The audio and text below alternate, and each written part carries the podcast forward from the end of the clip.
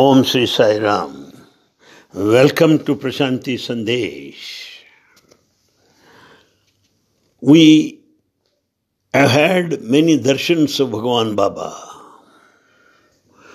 We were blessed to listen to his divine discourse many times. I'm sure that you must have noticed all that I noticed. I don't consider myself unique or special, not in the least. We're just sharing our views. We find great joy in speaking about Bhagavan because we are along the same path. We are on the pilgrimage. Therefore, we are like minded. Swami's philosophy is not merely meant to reach your mind or to get into your mind. No. The Swami's discourses have got to be rooted deep in the heart. Even some will reach to your very being. Swami's philosophy is full of thoughts that have the depth of a meditator. And Swami talks to us in such a way that he'll take us in a flight, a flight of Gautam Buddha. And Swami spoke many times. They are not merely words, no. Those words breathe. There is a heartbeat in his words. And Bhagwan's discourses full of thoughts of the heights of human consciousness. They descend from heights to reach masses. All this to wake up those who are fast asleep. Swami's talks are full of insights Yes. At the same time, we are conscious, there's no doubt about it. But unconsciousness is our choice. So, better we choose to be conscious so that all unconsciousness, that darkness, can disappear decide to live on the sunlit peaks, nobody can prevent us because it is our potential. Swami keeps us at that height, exalted altitudes, sunlit peaks. Yes, then we develop a kind of longing to share his message with our colleagues, message with our friends and members of the community. And the desire to share is tremendous. That's the reason why whenever two Sai devotees meet, they go on exchanging either about their experiences or the messages that reached them. Swami's discourses are life affirmative completely. It is a religion of celebration, of gratefulness to existence. And Swami talks, discourses, are not against the pleasures of life, love, and laughter. Swami is not in favor of renouncing the world. Yes, he gives all the support of rejoicing in the world, of rejoicing in the world. After all, all our concepts about heaven, hell, and God are projections of the mind.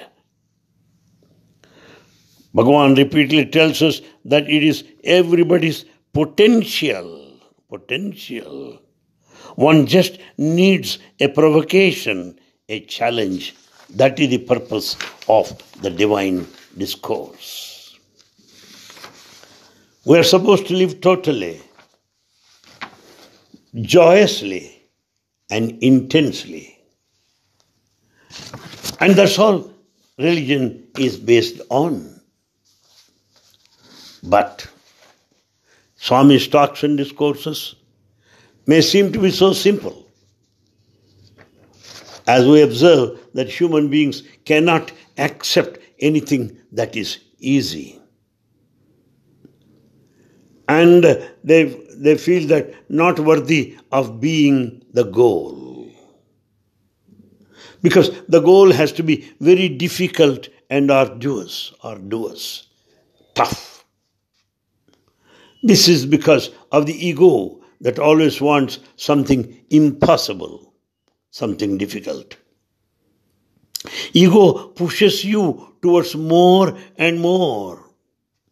More greed, more power, more money, more austerities,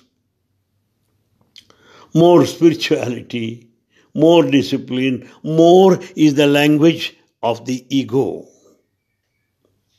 So, we should recognize the fact that when the mind is not having thoughts, you are in an empty sky. When the mind is empty, time stops. There's no movement because where there's movement, there is time. So, when there are no thoughts, when there's no time, you are not there. Mind is not there. Time is not there. And you will experience tremendous peace and great relaxation.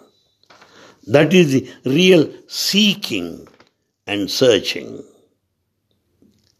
And Bhagavan doesn't want you to be a recluse or a monk. No. Because it needs more courage than going out of the world. And coming back to the world needs more courage. It is not enough if you live to yourself as a recluse or a monk, shutting yourself in your residence. No. You need courage to come out and to go back to the world. That's what Swami's emphasis is. Why do you go to the world? To serve the community, to share his message with everybody, ready to share with those who are ready to receive, who are receptive, who are available. You know, as you have noticed, when sun has arisen, birds are happy, flowers are happy, the whole planet is happy with the sunrise. Watching the birds and the flowers and the planet being happy, sun is also happy, full of hope for the coming day. Sun is avatar. Sun is our Bhagavan, Sai Aditya, making the whole planet very happy. We also observe that the whole existence is interconnected, right from gla- grass blade to the greatest star in the sky. We are interconnected. You must have heard of Zoroaster has two symbols. One symbol of a serpent that stands for wisdom, another symbol, eagle, that stands for courage to fly into the unknown without fear. And in fact, to jump into the unknown, unknowable, is the jump into godliness of existence. And we also find A truly wise man is not serious, always playful. Why? Because whole existence is playful. Therefore, Avatar is always ready to come back to humanity. He will never confine himself to any particular place. He comes back to humanity to maintain the dignity of man, dignity, dignity to humanity, with great courage and with all sources of great inspiration. That's what avatar is. A man who is in authentic love with humanity will have a kind of attitude that affirms life and not condemnatory to the world is not negative, does not make anyone feel guilty and a man with authentic love also believes in the fact that whatever he has got, that you can also achieve, that you can also recognize, because that your that is your potential. Your Bhagavan is there to encourage who are ready, who need some guidance, who wants to know the path and who are willing to have the divine experiences. Therefore, we have to listen to his discourses with this awareness, with this understanding, so that we'll have the experience of the divinity within. That's what Swami repeatedly appeals to all of us. He spent all his time to spread the divine message. At one time he commented, Whatever I say, whatever I do, they have got to be full of depth awareness, should help you to recognize your own divinity.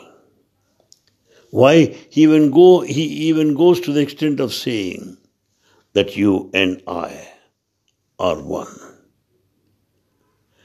I very well remember when anyone says, Swami, you are merciful.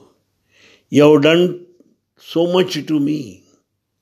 And Swami tells, it's my duty.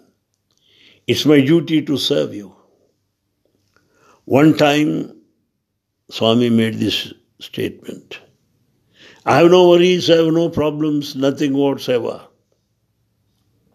But there's only one thing in my mind how to help people, how to alleviate their suffering, how to direct them towards God, how to help them in their sadhana. That's only thing I am concerned, nothing else. Therefore, we the devotees have to recognize the very purpose of the advent of avatar, Bhagwan Sri Sathya Sai Baba. We cannot take it casually. Certainly not, certainly not. Be that service activity, or a spiritual activity, or educational activity, whatever it is, the activity is directed towards single goal to experience divinity within one's own self as the very same self in everyone around. That is the purpose of all these activities, of all the institutions set for us by Bhagwan Sri Sathya Sai Baba. That's why I always tell people to give emphasis to the divine message so that our activity will be meaningful. that our activity will be purposeful, that activity will be fruitful, and that will take us to the goal. That will make us realize the divinity within. It's constant remembrance, what I say. In whatever we do, whatever we speak, whatever we think, as Bhagavan calls it, constant integrated awareness. Thank you. Meet again. Sai Ram.